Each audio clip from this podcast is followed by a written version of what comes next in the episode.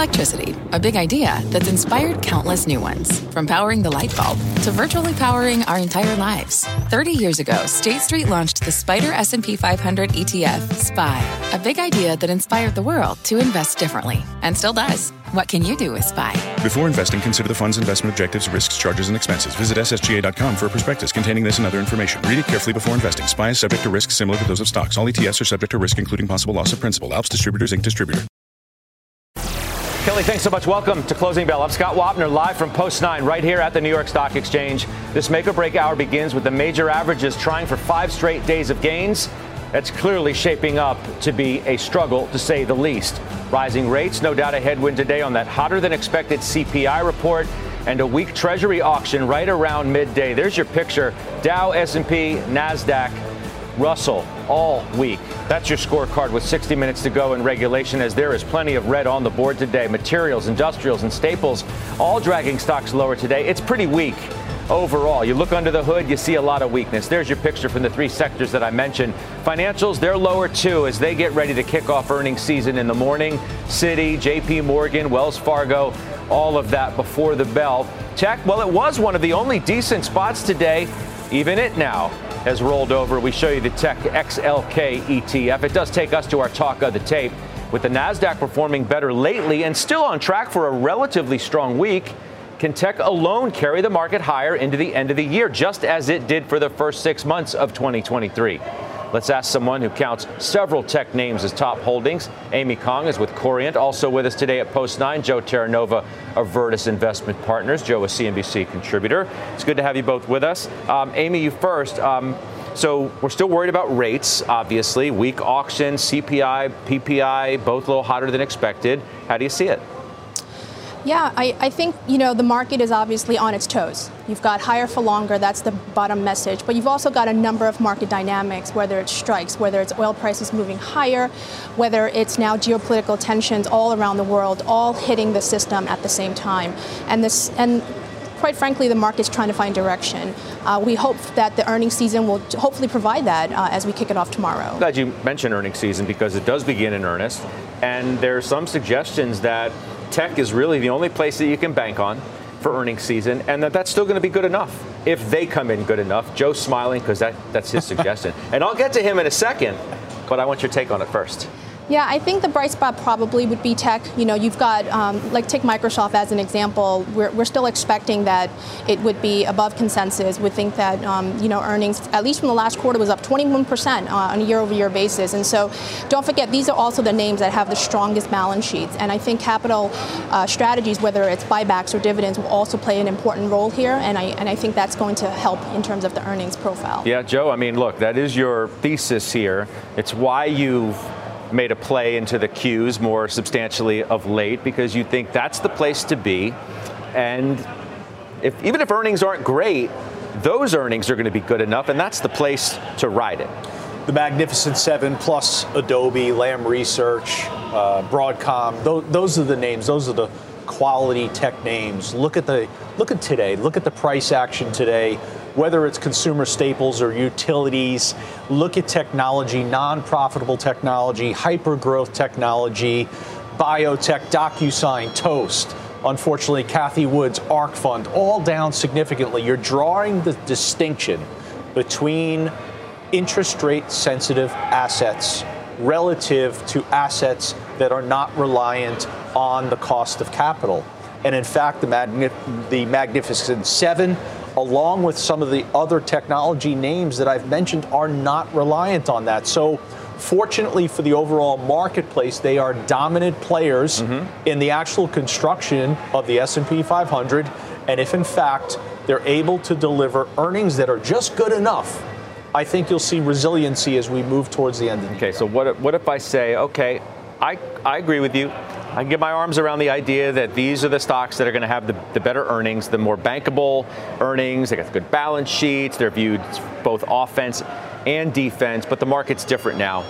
There's going to be more scrutiny on the overall market given where rates have moved now versus where they were then, and it may not be good enough to carry us higher alone because of that added scrutiny of just the overall more uncertain environment. Probability for that does exist, but however, that's been the case for the entirety of the year. The rest of the market has underperformed. The, the rest of the market has not been contributing to the performance we're seeing year to date, and I don't expect that it will. You know, you mentioned that several weeks ago I bought the QQQ. I was a seller of banks. I was a seller of non profitable software technology. I was a seller of biotech. So earnings are going to be incredibly critical. Mm-hmm. Um, what we saw at 1 o'clock today with this Treasury auction, it is remarkably powerful. I had a conversation with Larry Altman, who you know, Scott, and we, we were questioning each other on when we could remember that type of a catalyst from a auction on the equity market overall. And what that does is it sets up November 1st to be arguably the most important business day of 2023. Not only because what the Federal Reserve is going to do, but what the Treasury Department is going to do. Because on that day, you're going to learn what the supply is for five year, 10 year, 30 year paper. And the Treasury Department, like the Federal Reserve, is going to have to step back. Yeah. Amy, the Fed done? You think they're going to hike again? It's likely that they may have to hike again, considering that CPI data, as we saw this morning, continues to be hot. I don't know if that's the right message now. I think it's really how much higher for longer is probably the bigger question looming over the market, mm-hmm. if you ask me. But what if? Okay, I, will give you that. Um, but what if? What if it's not quite this high, but it's still for longer, and it's just more normal? We're just normalizing rates. Now, I don't know if you know the market can handle five percent rates, and I'm not suggesting that it can. Um, but if rates come down but still remain a bit elevated over historical levels, is that really that bad? As long as the economy remains strong enough. It really is um, a function of whether you're going from five to four. And at four, you're still four above what it was 10 years ago. Uh, and I think in this kind of market, smaller cap and mid cap players that are a lot uh, more sensitive to leverage, mm-hmm. those are the players that I think will really have a tough, tough time reinvesting and uh, seeking capital. And that's why I agree with Joe. You know, these mega sevens or these top tech names with the stellar balance sheets is where we're staying with at the moment. It's a really good point. And Joe, when you think about how long rates have been near zero, there are many people who've never known as an investor anything but.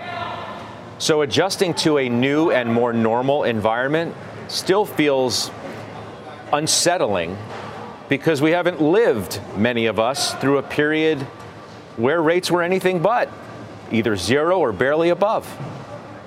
So, what it does is it freezes capex for companies that don't have significant amount of free cash flow generation in the present. Just look what's going on in the utility sector with NextEra Energy Partners, right? The renewable trade, which has to fund projects in the moment using the leverage. They're unable to do so right now. Um, it, it freezes consumers who have been reliant on the cost of capital being basically free and are now witnessing a much higher entry point to lease a vehicle or to go out and do some of the traveling and maintain some of the credit card balances. So the economy, one way or the other, is going to contract. I am I'm, I'm completely convinced of that. I don't buy into the premise that this is Goldilocks and we're going to have a soft landing. The economy almost has to contract at this point, and I believe it will. Dismiss the third quarter GDP at 3.7 or whatever it comes in at. That's looking in the rearview mirror. That's not telling you the story of what we're about to have in front of us. All right, so Amy, look at your top holdings. I feel like you're pretty much aligned to where Joe's thinking is in terms of where the outperformance is going to be. Alphabet, these are your top, let's let's call them six six holdings or so. Alphabet, Visa, Apple, Tetra Tech, Nvidia, and, and Microsoft. Um, why such a heavy concentration towards the mega caps? We think that they continuously and historically speaking have delivered both on innovation, EPS growth. Um, we're still sticking with that balance sheet characteristic in a tough environment like the one we're in right now. Cash flow is king, and these are the guys that really have the free cash flow generation. Yeah. So how do you look though, and, and that's why people continue to invest in them, and why in many respects they've obviously had the leadership role they, they've had all year. But what about valuation? How do you square what their valuations are when, if we want to cite, you know, historical averages, many are above their 10-year, let's say, historical averages? How do we justify that? Yeah, you're absolutely right. Valuation is a little bit higher than the market, but in this kind of environment, we would be comfortable paying a little bit higher for for that balance sheet, as I've mentioned, and also for consistency. I think that's key in this kind of environment. The other side of that is the valuation in the areas of the market that have underperformed, like financials, like some industrials, like materials. The valuation looks incredibly cheap. So it's important to remember that valuation, yes, it is critical in your fundamental analysis, but it's not actually sometimes a catalyst on the investment because the valuation can remain cheap for an extended period of time, and the valuation can remain rich for an extended period of time. And that just might be the scenario that we have in front of us with the Magnificent Seven as we move towards the end of the year. Are there any other areas of the market, Joe, like from those more depressed um, performance standpoints, more depressed valuation relative to tech that you like? you have to go you have to go bottoms up so just in the example of the industrial sector there are companies like ww Grainger, copart these companies are managing the business well, managing uh, managing the balance sheet well, but you have to be active and you need to go bottoms up in those instances uh, because there is this universal challenge X the Magnificent Seven, uh, given the cost of capital. How would you uh, address that too? The areas that have underperformed that, you know, on, on paper look cheap, certainly they look cheap relative to, you know, technology and com services. Um, which ones, if any, stand out as being attractive? We like to balance technology with healthcare. Uh, that's one area that we also have uh, some exposure in. It hasn't made our top 10 yet, but in essence, we think that it does have defensive characteristics, good cash flow, good balance sheet that uh, can, again, be a nice counterpart to some of the more volatile tech. Why do you think it's underperformed to the manner that it has? There are others who have picked this space early in the year thinking that it was going to be a good place to be, and it, and it just hasn't been. Why? I think you're also entering a political year, Scott. You know, generally speaking, when you have presidential election years, which is obviously coming up, healthcare is uh, top of the game in terms of, or top of the line in terms of uh, whether there's going to be healthcare cuts, uh, cuts uh, Medicare spending may be reduced. Things of that sort generally are negative. Political rhetoric tends to pick up. Earnings season tomorrow morning, bright and early. J.P. Morgan going to be one of the companies um, reporting. It is on your list. Yes. As one of your top holdings, and it's by far the outperformer uh, of all the banks in, what, in what's been a really disappointing and difficult year. JP Morgan is the only one that's really positive. Like Wells Fargo's up, I think, 1%. JPM's double digit percentage points higher uh, on, on the year. Why do you choose that over, over the others? Again, we, we like the uh, big big money centers in this kind of space. I think JP Morgan has been uh, very prudent in terms of their expenditures and in terms of their expenses. They've also been able to manage their net interest income and margins well, better than their competitors. We expect them to give us a little bit more on their medium outlook on that, and I think that's what we'll watch for when they report tomorrow. Joe, what do we expect tomorrow? Are we gonna are we gonna get out of the gates? And this is somebody, by the way, who recently sold Morgan Stanley and, and Bank of America. Um, are we going to get out of the gates? And you know, the, the commentary from the CEOs is going to be interesting to listen to. Mm-hmm. Um, yeah, they've probably been more cautious, I'd say, than than most. Uh, certainly, Jamie Dimon has uh, over the last I, I, guess it's fair to say many months. Is that what we're going to get I, I, tomorrow? Is that going to color how earnings season starts? I, believe it is, yes, and I think it's rightfully so. Uh, J.P. Morgan is probably my single best equity trade of the year. I bought it in March in the midst of the crisis.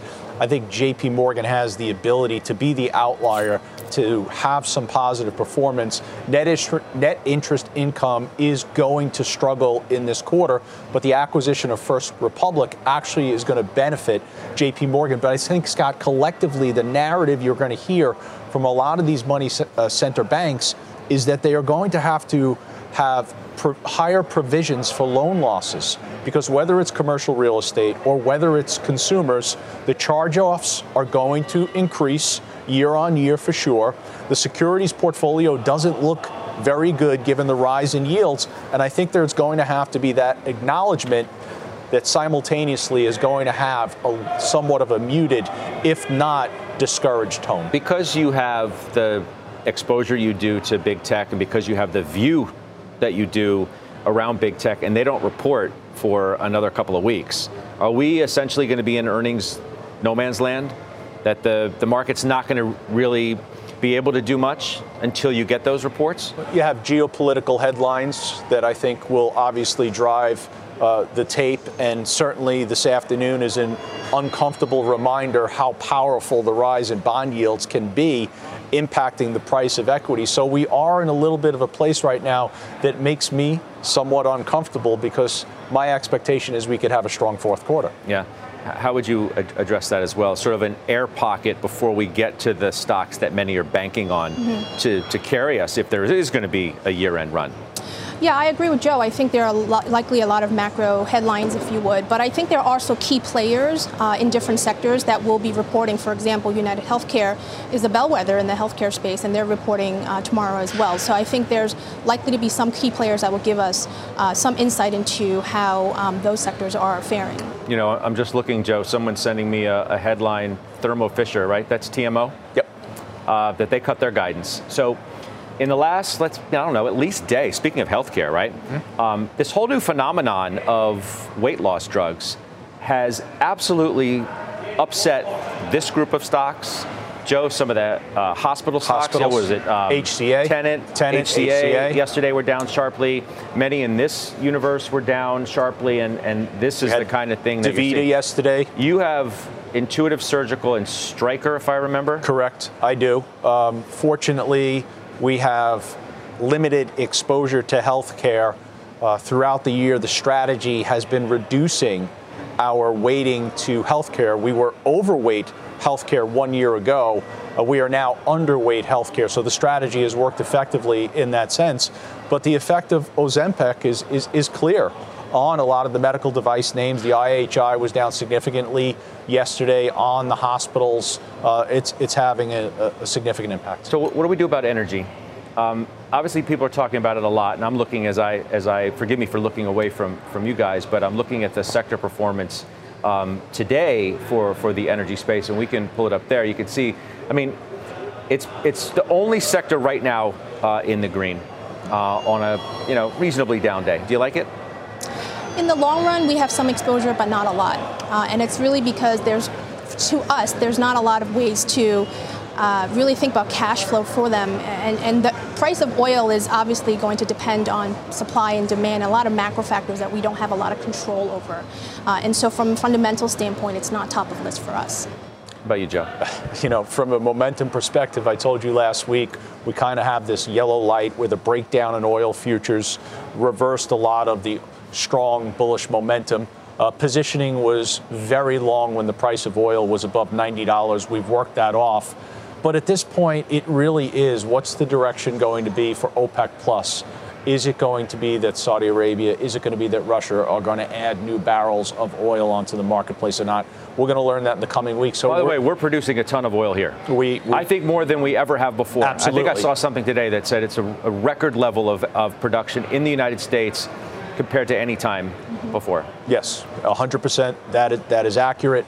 Um, but I think we are in a place right now where the energy market is, is waiting for information on supply and also waiting for information on where the economy, what's the trajectory of the economy? Mm-hmm. The weakness that I see, okay, I think that's reflected in the price of energy, and I think it's absolutely reflected in the price of gasoline. Let's remember one week ago, gasoline was reported on a seasonal basis, the demand was at a 25 year low. All right, we'll leave it there. Guys, good to see you. Amy, welcome back. Joe, we'll see you soon.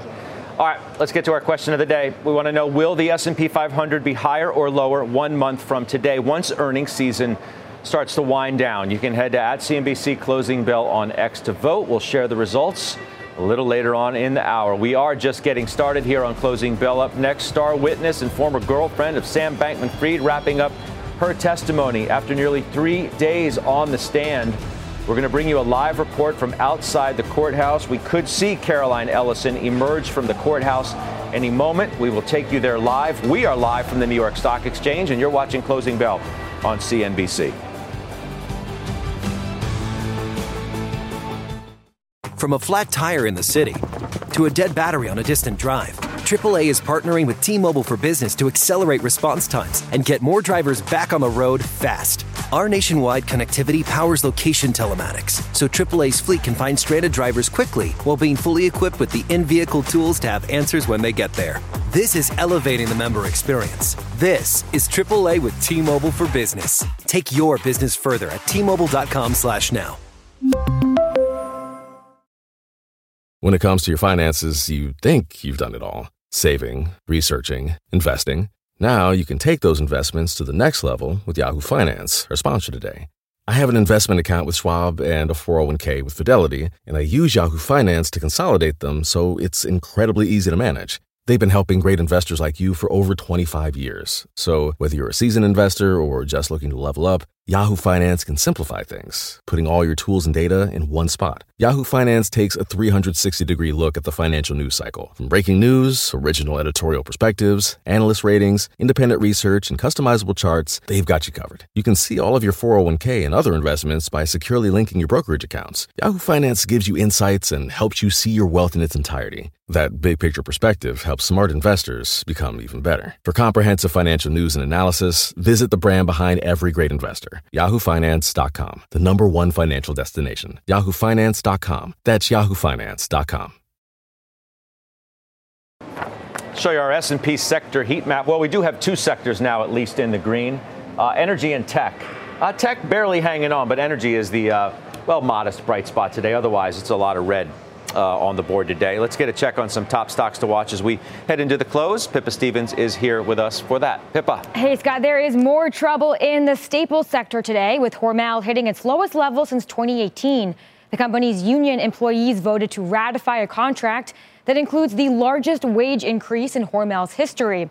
Separately, executives are laying out long term financial targets at the company's investor day today. And the street is underwhelmed, those shares down 11%. And Keurig Dr. Pepper is also hitting multi year lows as Bernstein cuts its price target to $37 per share ahead of KDP's earnings in two weeks. That follows Citi reiterating a neutral rating, citing lower coffee volumes. Those shares down nearly 5% today. Scott? All right. Pip, thanks. Pippa Stevens. We'll see you in just a bit. We're still following the latest developments, of course, out of the Sam Bankman Fried trial. Our own Kate Rooney is outside the courthouse with the very latest. Kate? Hey, Scott. So Caroline Ellison is done testifying. We're waiting for her to leave the courthouse behind me. You may see her walk out during this hit, but the defense team today really looking to show inconsistencies in her testimony. Unclear how the jury will react, but it was a bit hard to follow in the morning, especially. They did not appear today to have any big aha moments. We didn't hear any big bombshells from the defense team. Attorneys for Bankman Fried jumping between topics a bit and some different timelines. They did try to paint Ellison as a bad leader and a sloppy manager. One example, a failure to hedge and protect some uh, from some market losses. There was also talk about jealousy with another hedge fund that Bankman Fried was an investor in. There was a quote about wanting to crush this other hedge fund. This all comes after a really explosive testimony we got yesterday. Ellison said after the two crypto companies filed for bankruptcy, quote, I felt a sense of relief that I didn't have to lie anymore. She said she had been living in a constant state of dread every day. This also comes after yesterday there was a sidebar, which we couldn't hear in the moment. We, we did get the court uh, transcript.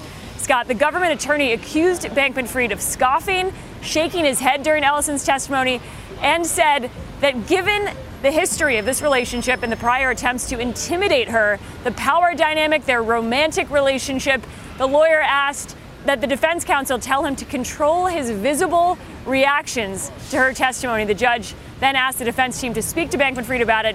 There was some awkward tension in the room. These two had not seen each other since the collapse of these companies last November. The jury did seem attentive today. They were very tuned in. We're going to get our next witness this afternoon, but Caroline Ellison, the star witness of this case, wrapping up and leaving the courtroom. Back yeah, to you. We'll keep our eye, uh, Kate Rooney, on the door as well. Uh, and show you those live pictures when Caroline Ellison does, in fact, emerge from the courthouse right behind where Kate is standing. Thank you. We'll talk to you again soon. Up next, stocks lower as we head into the close. The Dow is now down about 189 points. Coming up, Ed Yardeni. He's back. He's breaking down his first reaction to that CPI print and this late day slip in stocks. That's just after the break. And as we head out, CNBC celebrating Hispanic heritage and sharing the stories of influential Hispanic business leaders with you. What others can learn from my journey is that if an industrial engineer from a factory in Brazil can become the chief supply chain officer of Colgate Palmolive, then it means that anyone can, uh, can not only achieve but go beyond their dreams. Be proud of your heritage, be proud of your identity. At the end, those are your superpowers. What you bring with you from your country is really what defines you as a professional as a, and as a human being.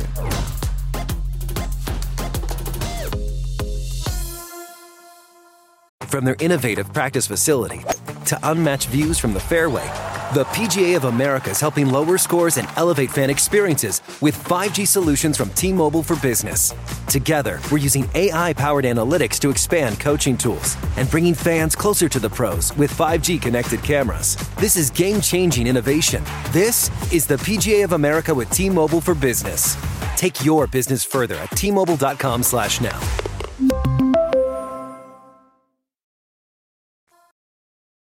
Welcome back to Closing Bell. Consumer prices rising slightly faster than expected in September, keeping inflation firmly in the spotlight for policymakers. Joining me now to discuss how the Fed may interpret today's CPI report, Ed Yardeni. He's the president of Yardeni Research. Welcome back. Um, I guess first and Thanks, foremost, does does today stay consistent with your thesis, or does it upset it because you've been more bullish than most?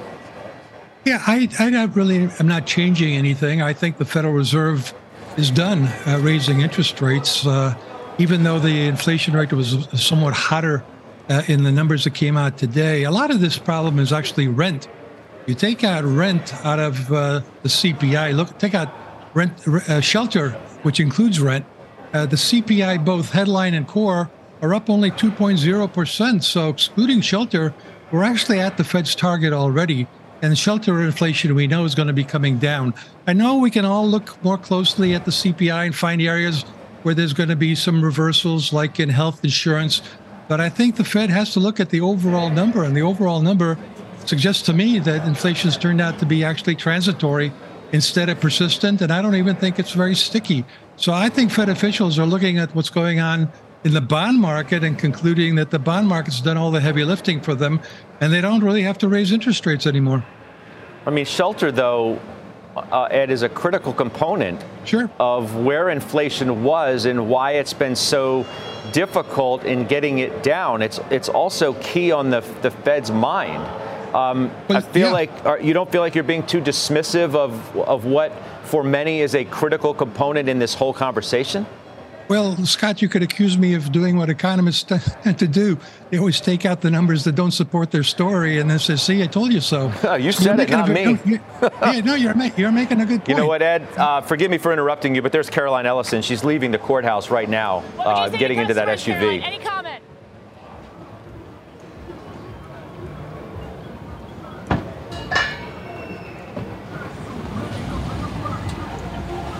Well, she's leaving the courthouse, as you see. Want to listen in for a second, see if she would answer any of those uh, questions shouted by the reporters who are on site, including our own uh, Kate Rooney, after three days of pretty damning and explosive, if not shocking, testimony against her former boyfriend uh, and the head of FTX, Sam Bankman Fried. So we'll keep our uh, eyes peeled there, see if anything else happens at the courthouse, and go back to Kate as needed. But uh, Ed, I'll come back to you. Uh, okay. As I was saying, you know, you're, yeah. you're, you're sticking to your bullish case. Um, you don't think that the CPI nor PPI, for that matter, yesterday upsets it in any way? It just underscores the fact that inflation's coming down, but it's coming down slowly, and the bond right. market is still reflecting an environment in which you know higher for longer seems to be the play. Well, you're you're you're right about all these uh, concerns. Uh, I looked at the PPI, and I particularly focus uh, on personal consumption uh, expenditures PPI. There's actually data like that for goods and services. And again, it does not include rent. And it was up 2.7% on a year over year basis. Uh, back to the point about shelter, as you, you, said, shelter reflects what happened yesterday. It's not reflecting what's happening today. Uh, there's, for example, a Zillow index, which shows that inflation is actually running uh, in, the, in, in, the rent category uh, at 3.2%. Uh, uh, and this is through September, whereas in the CPI, it's running at 7.4%. So the Zillow index tends to be a leading indicator for the shelter. And I think we're going to see over the next uh, several months that the rent component of the CPI comes down uh, pretty dramatically and helps to bring the inflation rate closer to where it is without shelter, which is under 3% and pretty close to 2%. Okay, that's one part of the picture, no, no doubt. Sure. Um, earnings season, right, gets underway tomorrow morning. What are your expectations here? Well, I, I think that uh, we did see a uh, bottom in earnings during the second quarter. I think uh, we're seeing a recovery in the third quarter. We had a very modest uh, earnings recession, and it wasn't because of the economy going down. It wasn't because of revenues going down. Revenues kept going up. What really came down is the profit margin, uh, because companies got squeezed, but somehow or other, companies are starting to figure out ways to make their profit margin go up. The analyst consensus expectations are showing that. So I think we're going to get a very good earnings season, and I think that'll help set us up for a year-end rally, maybe uh, a November, December uh, a Santa Claus rally, year-end rally. Is tech going to be the thing that carries the market if there is in fact a rally? Well, I, I think it's going to be a couple of things. I think we need to see uh, the bond yield stabilize, and I think it's in the process of stabilizing right now. Uh, I think there was a lot of concern about uh, oil prices, and even with what's going on in the Middle East, the price of oil is actually down from where it was in late September. The price of gasoline actually took a dive so far in October, and that will be uh, something that will impact the next CPI in October rather positively. I think the Fed is uh, in, in, at the end of October, early November, uh, when uh, we hear their statement on November 1st. I think it'll be clear that uh, on, on balance, they've come to the conclusion that uh, the Fed funds rate is restrictive enough in light of the backup in the bond yield. And with the bond yield, if it stabilizes four and a half to uh, three and a half to, uh, let's do that again. If it stabilizes four and a half mm-hmm. to five percent, that's exactly the range it was in before the great financial crisis. The economy did fine back then, and so did the stock market. So I want to just get back to tech real quick before I let you go. Sure. I mean, this story is really about tech in terms of yeah. getting us to where we've had good returns for the major averages. It's really been yeah. the whole story. Can it still be the story? Do you need more to, to, come along? Or if, or if, earnings are just all right, but yeah. tech is good, is that good enough? Well, I, I, think the the issue for tech has uh, historically been their growth stocks, and growth stocks don't do well uh, when interest rates go up. How, however, one of the interesting things is particularly about the mega cap eight. Some people focus on the mega uh, magnificent seven, but the, whatever they are, the, the big tech companies, they really aren't that exposed to rising interest rates. They don't have as much debt as maybe some of the other value stocks. So I think tech could actually turn out to be the safe haven in an environment where interest rates are going to be high for you know lo- higher for longer. All right, we'll leave it there. I appreciate it as always. Ed Yardeni, thank you very much. Up next, we're tracking the biggest movers as we head into the close today. Pippa Stevens is back with that.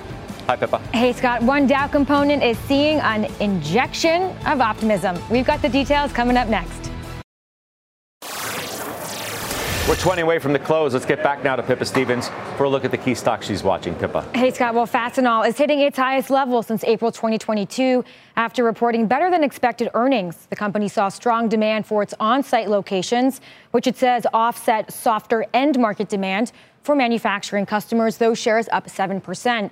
And Walgreens is a bright spot on the Dow as progress on its cost cutting program outweighs a miss on earnings. The results come two days after the company named Tim Wentworth as its new CEO. Those shares are up 8 7% and heading for the best week since November. Back to you. All right, Pippa Stevens, thank you very much. Last chance now to weigh in on our question of the day. We asked, will the S&P 500 be higher or lower one month from today once earnings season's all but over? You can head to at CNBC Closing Bell on X. The results just after this break.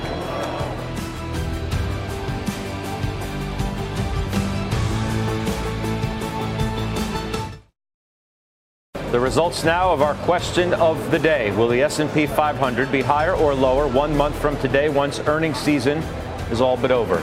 Higher is the answer, near two-thirds. We'll talk to Mike Santoli about that coming up. Also, next, home builder stocks are sinking. We'll tell you what's behind that drop, what it could mean for the broader economy. I mentioned Santoli. The market zone is coming up. He's in it. We're back next. We're now in the closing bell market zone. CNBC senior markets commentator Mike Santoli here to break down the crucial moments of the trading day. Ford's largest plant, the latest target of the UAW strike. That's why you see Phil LeBeau. We'll go to him in a moment. Contessa Brewer on the potential labor dispute hitting casino names as well. And Diana Olick on the sell off in home builders today. We do begin with Mike. Treasury auction, little unsettling yeah. midday. Um, kind of weak under the hood. Yes. Everywhere. It was pretty weak, uh, pretty much all along. I mean, not in a dramatic way, but definitely a little bit of wear and tear. Look, at four days of short covering, bargain hunting, a little bit of a chase going on, some relief out there that yields had calmed down, oil as well, uh, and a little bit of a reversal here. It's like, so you think you want to be a day trader. Here's how it goes. You think it's going to be a calm nothing day. Pretty poor 30 year Treasury auction, sends yield shooting higher. Mm-hmm definitely back into the uncomfortable zone. I've been saying 4.6 on the 10 year. That's when you can maybe relax if you're below that. Shot above 470, still there right now. So we're on guard, especially because the market, the S&P 500, has not really proven it's more than a bounce yet. Uh, it's well on its way, but you haven't gotten above you know these levels from late September. That might tell you a little more that it's a little bit better than just a reflex rebound. So I guess it sort of explains, you know, the midday low. We were just about flat for the week, so it seems kind of mechanical on one level, but very much taking its cues from our Treasury yields going to get messy again to the upside, or can we can we take some comfort that we've handled the move they've made? It's not about the Fed. The CPI keeps the Fed out of the game. It's all about the longer end. You have a sense of 24 hours from now uh, what we're going to be talking about. Banks report obviously in the morning. Yeah, it's going to sort of set the stage uh, for earnings season, and you know, judging by the performance of the banks, it just hasn't been a great place to be. Yeah, I don't imagine there's going to be anything that looks really encouraging in terms of a turnaround narrative, a positive catalyst in the numbers themselves. It's really about relative to how these stocks have become priced.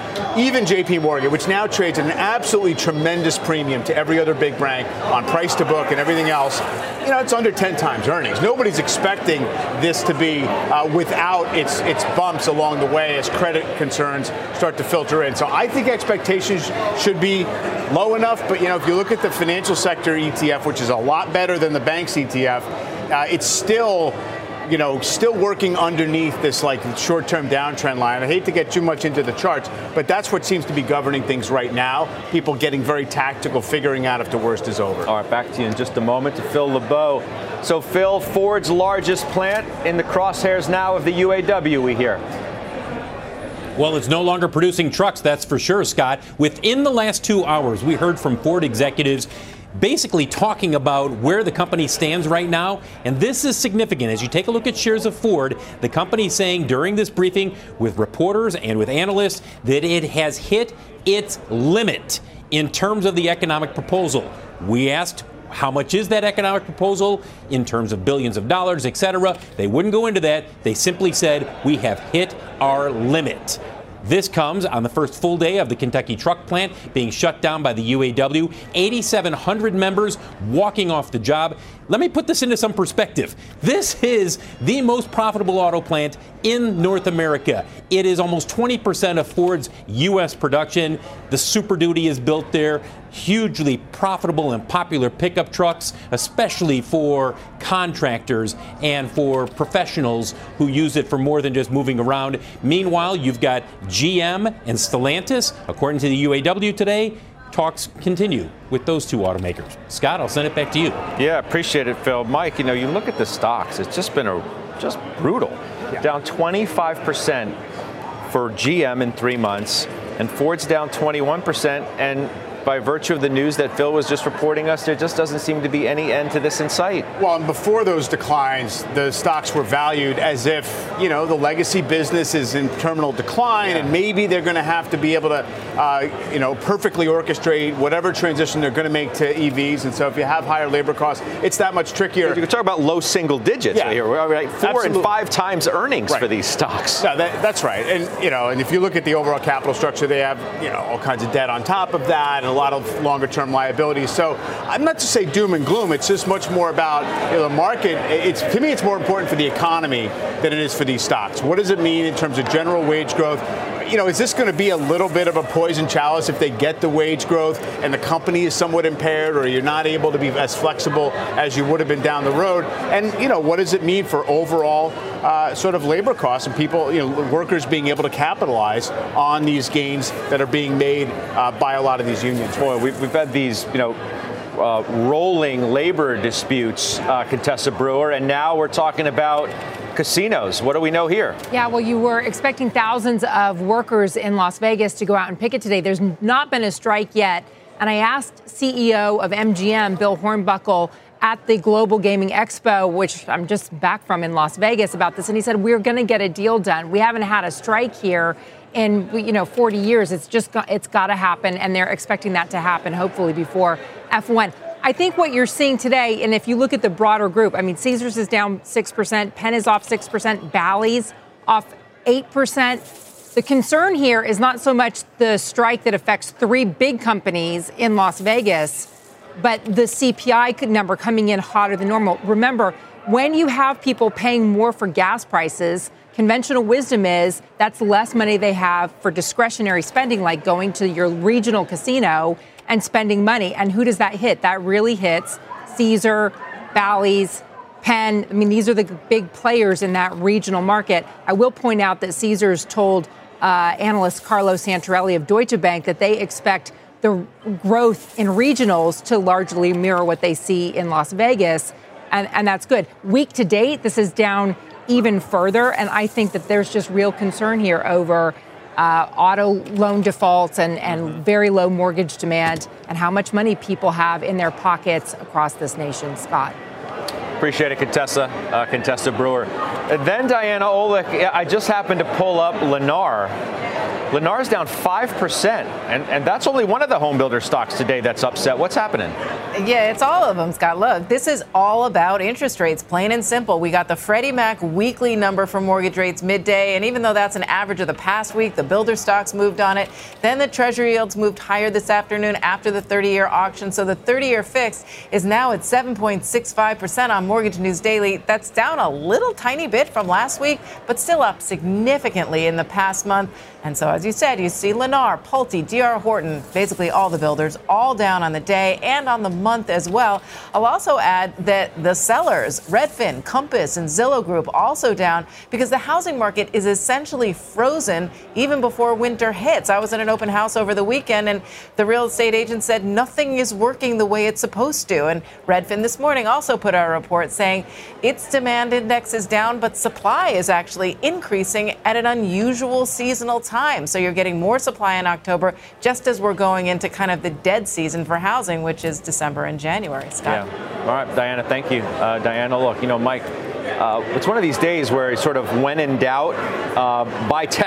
well, sure. If not for tech, uh, this day would look a little messier than it does because you've got Nvidia is green, Apple's green, Amazon's green. You see Broadcom today yes, up three and a half percent. One of the top some, contributors some, yes, to the S&P. Some optimism about the VMware yeah. uh, deal getting done. So at least you do have some green on the board, and that's helping the market picture look maybe a little bit better than, as you said at the outset, uh, underneath the surface it actually is today. Well, quite a bit better. The equal-weighted S&P is down one and a quarter percent, so it's down twice as much percentage-wise as the headline is. Uh, the question is whether you can bank on that relationship just continuing to spiral higher, meaning the mega cap outperformance over the average stock.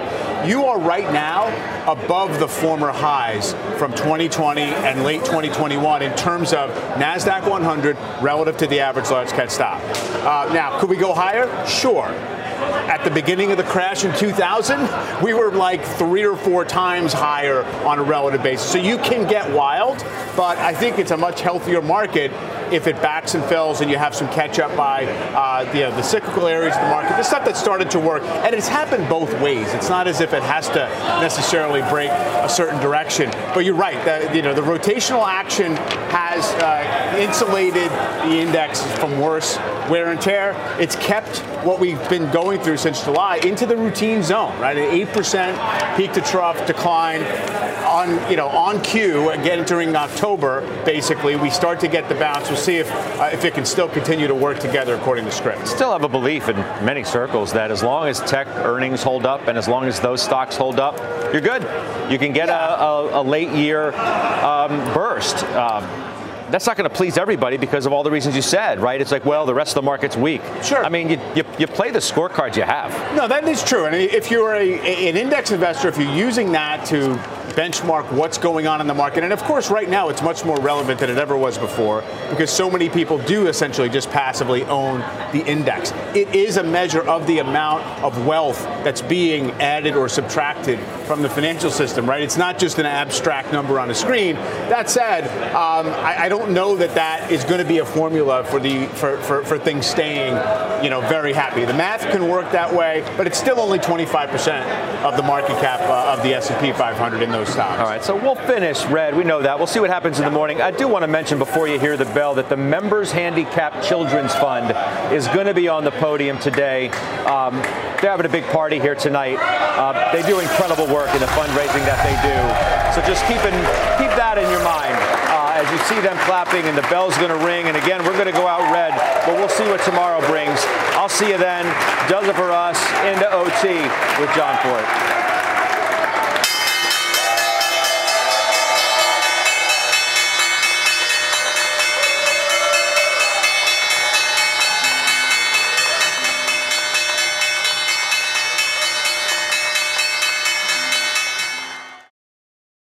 From pit lane to podium, the Las Vegas Grand Prix is providing fans a race day experience at the speed they deserve. With the help of T Mobile for Business, our 5G advanced network solutions are powering race day operations with event wide connectivity. From streamlined gate entry to an immersive app, giving fans blazing fast access to the sport they love. This is accelerating innovation. This is the Las Vegas Grand Prix with T Mobile for Business. Take your business further at T-Mobile.com slash now.